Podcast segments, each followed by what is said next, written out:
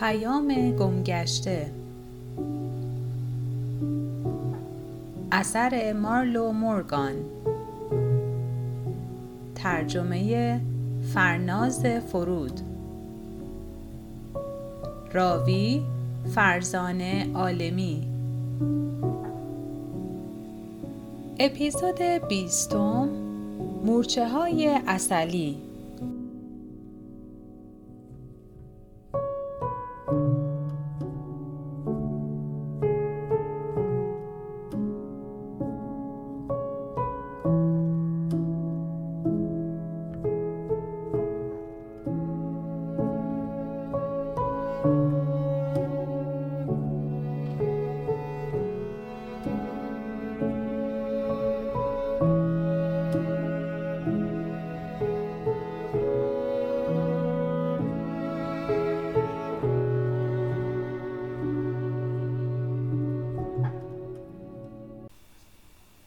درخشش آفتاب چنان شدید بود که نمی توانستم چشمانم را به طور کامل باز کنم.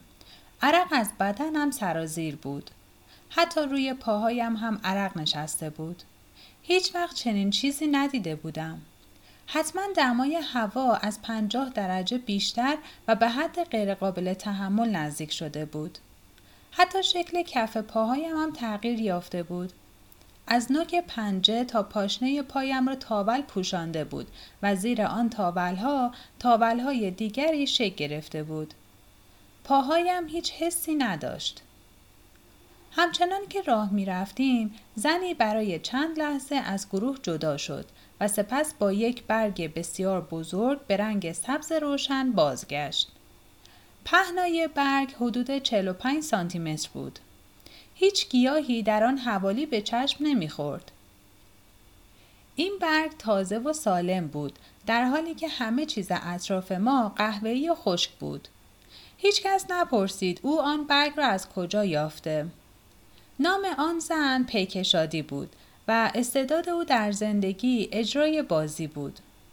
آن شب او مسئول برنامه بود و گفت بازی آفرینش را اجرا خواهیم کرد. به تل مورچه رسیدیم. مورچه های بزرگی به طول حدود 3 سانتیمتر در آنجا بودند که بخش میانیشان برآمده بود. همسفرانم گفتند عاشق این غذا خواهی شد. قرار بود این موجودات بخشی از شام ما را تشکیل بدهند.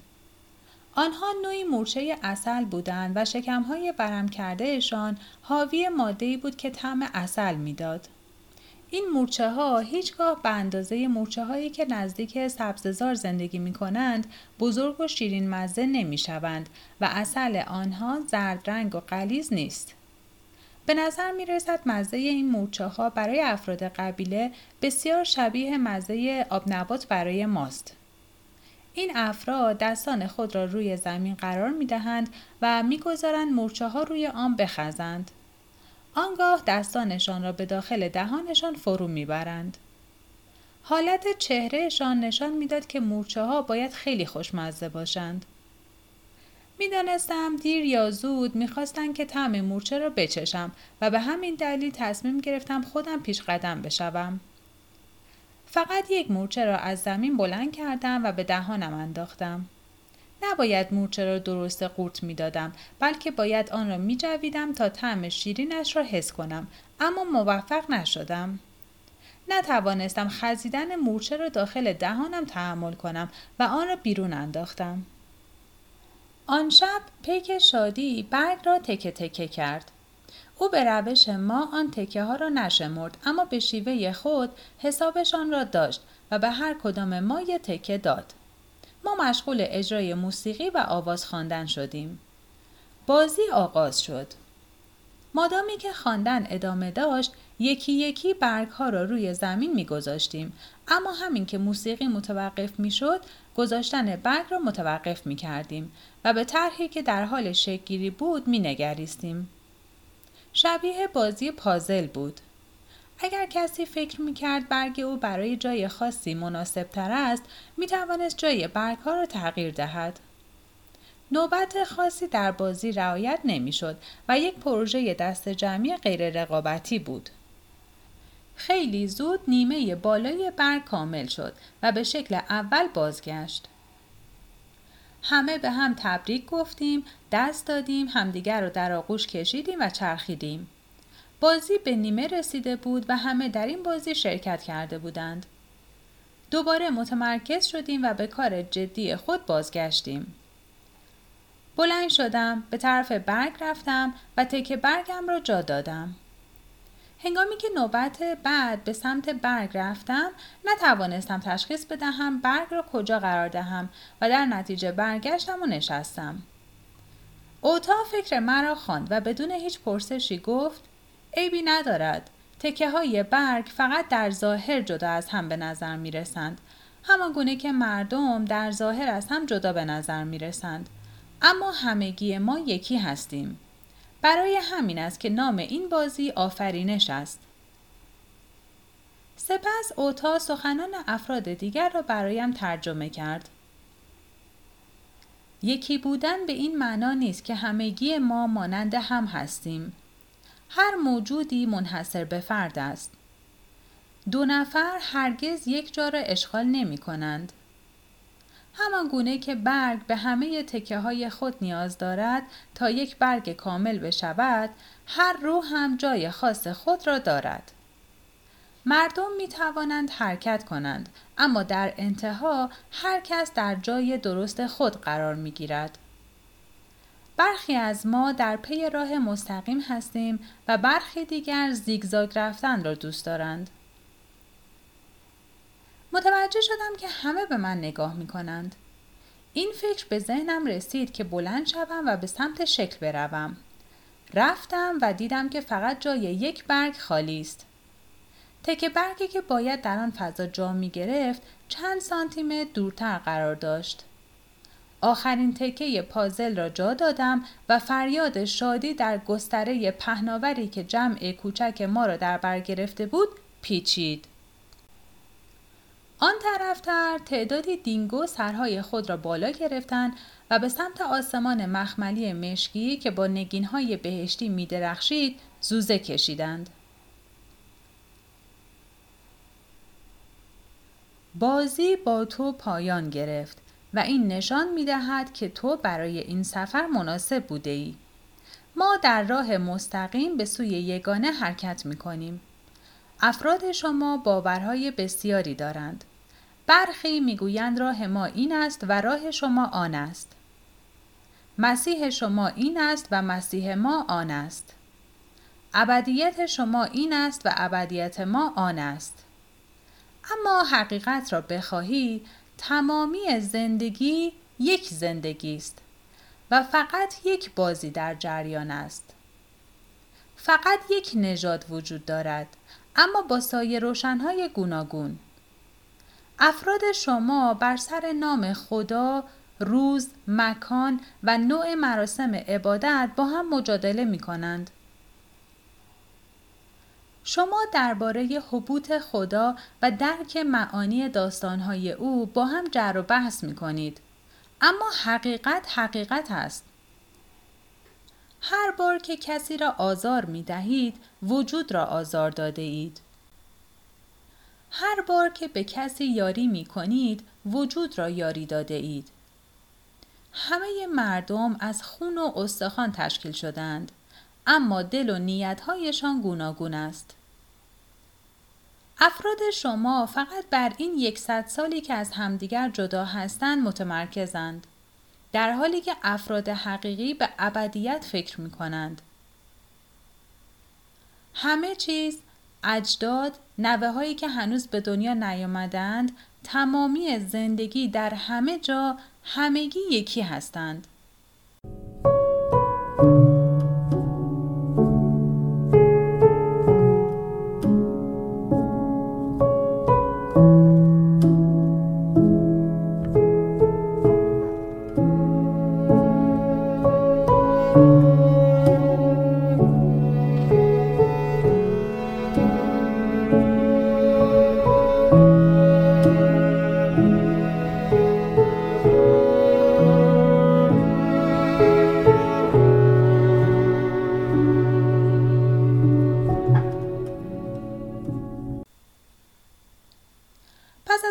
بازی به پایان رسید یکی از مردان از من پرسید آیا این واقعیت دارد که برخی از مردم شما تا آخر عمر به استعدادهای خدادادیشان پی نمی‌برند؟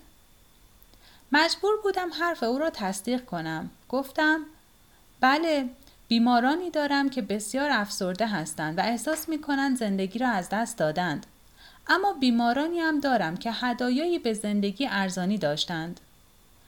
بله بسیاری از ما استعدادهایمان را باور نداریم و تا دم مرگ به مقصود و هدف زندگی فکر نمی کنیم.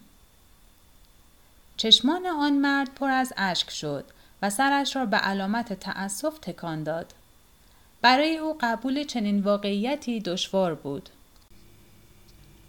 او گفت چرا شماها نمی بینید که اگر ترانه من یک نفر را شاد کند کار خوبی انجام شده؟ حتی کمک کردن به یک نفر کار مفیدی است. به هر حال در هر زمان فقط می شود به یک نفر کمک کرد. از ایشان پرسیدم آیا نام عیسی را شنیدند؟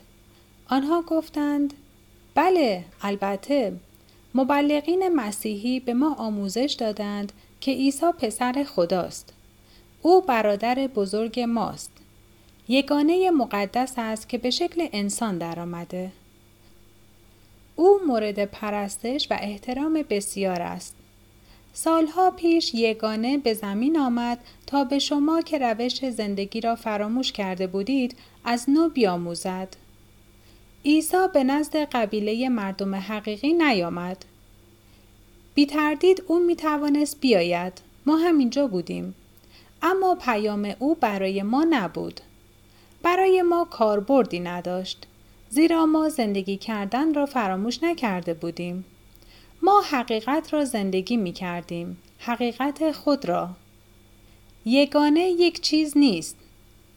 به نظر می رسد که شما به شکل معتاد شده اید و نمی توانید هیچ چیز بدون شک و نادیدنی را بپذیرید. خدا، مسیح یا یگانه برای ما ذات موجود در چیزها یا پیرامون چیزها نیست. برای ما او همه چیز است. بنابر عقیده این قبیله زندگی پویا و پیوسته در حال پیشرفت و تغییر است. آنها درباره زمان زنده و زمان غیر زنده سخن گفتند. هنگامی که فرد خشمگین، افسرده، ترسان یا آکنده از احساس تأسف برای خود است، زندگی نمی کند. نفس کشیدن زنده بودن را مشخص نمی کند. فقط نشانگر آن است که آیا بدن باید دفن بشود یا نه. تمامی افرادی که نفس می‌کشند در وضعیت زندگی کردن و سرزنده بودن به سر نمی‌برند. خوب است که فرد عواطف منفی را آزمایش کند و ببیند چگونند اما به هیچ وجه عاقلانه نیست که بخواهد در چنین وضعیتی باقی بماند هنگامی که روح به قالب انسان فرو می رود امکان بازی کردن تجربه شادی و غم حسادت شوکگذاری و غیره را پیدا می کند. اما فقط باید از این تجربه ها بیاموزد و در نهایت درک کند که کدام عواطف دردناک و کدام ها خوشایند هستند. پس از آن درباره بازی و ورزش گفتگو کردیم. به ایشان گفتم که در آمریکا ما به رویدادهای ورزشی بسیار علاقمند هستیم و در واقع به بازیکنان فوتبال بیشتر از آموزگاران حقوق می‌پردازیم. به آنها گفتم می توانم یک بازی را برایشان تشریح کنم و از آنان خواستم تا کنار هم بایستند و سپس با تمام سرعتی که در توان دارند بدوند. فردی که از همه سریعتر می دود برنده می شود. آن افراد با چشمان درشت و زیبای مشکی خود به من خیره شدند و سپس به همدیگر نگریستند. سرانجام یک نفر گفت اما اگر یک نفر برنده باشد بقیه افراد همه بازنده خواهند بود. آیا این وضعیت لذت بخش است؟ بازی برای تفریح است. چرا باید چنین وضعیتی را به کسی تحمیل و آنگاه او را متقاعد کنید که او برنده شده؟ درک این رسم شما برای ما دشوار است. آیا برای شما مفید است؟ لبخندی زدم و سرم را به علامت نفی تکان دادم. نه. درخت خشکیده ای در آن نزدیکی بود. از ایشان خواستم به من کمک کنند. با قرار دادن شاخه بلندی بر سنگ الا کلنگ درست کردیم. خیلی بازی لذت بخشی بود و حتی سال خورده ترین افراد جمع در آن شرکت کردند. آنها خاطر نشان کردند که نمی‌توان برخی از کارها را به تنهایی انجام داد و این بازی یکی از این کارهاست. اشخاص هفتاد، هشتاد و 90 ساله با بازی کردن کودک درون خود را بیرون میآورند و لذت می‌برند به شرط آنکه بازی دارای برنده و بازنده نباشد و برای تفریح همگان طراحی شده باشد. چند روده حیوان را به هم گره زدم و به آنها تناب بازی یاد دادم. سپس سعی کردیم روی شنها مربعهایی بکشیم تا بازی لیلی را یادشان بدهم. اما هوا خیلی تاریک شده بود و بدن ما به استراحت نیاز داشت. در نتیجه این تفریح را به بعد موکول کردیم. آن شب به پشت دراز کشیدم و به آسمان درخشان و شگفتآور خیره شدم. از هر جواهری زیباتر بود. توجه هم به درخشانترین ستاره جلب شد. گویی ذهنم باز شد و متوجه این نکته شدم که این افراد مانند ما پیر نمی شوند. این درست است که بدنشان فرسوده می شود و از بین می رود اما گذر عمر برایشان بیشتر شبیه شمی است که با آرامی و به طور یک نواخت می سوزد. آنان مانند ما یک عضو خود را در 20 سالگی و عضو دیگر را در چهل سالگی از دست نمی دهند. به نظرم آمد آنچه ما استرس می‌خوانیم در واقع نوعی ترس و عدم همکاری است. به تدریج آرامتر می شدم. برای یادگیری این درس ها خیلی عرق ریختم اما می ارزید. آموزش های بسیار پیشرفته ای بود. پرسشی که اکنون برایم مطرح بود این بود که چگونه می توانم آنچه را در اینجا می بینم با مردم جامعه خود در میان بگذارم. محال بود حرفهایم را باور کنند. باید خود را برای چنین واکنشی آماده می کردم. برای مردم باور کردن این شیوه زندگی دشوار است. اما می دانستم که شفای جسم باید با شفای حقیقی یعنی درمان زخمها، بیماری ها و خونریزی های وجود حقیقی همراه بشود. به آسمان خیره شدم و پرسیدم چگونه؟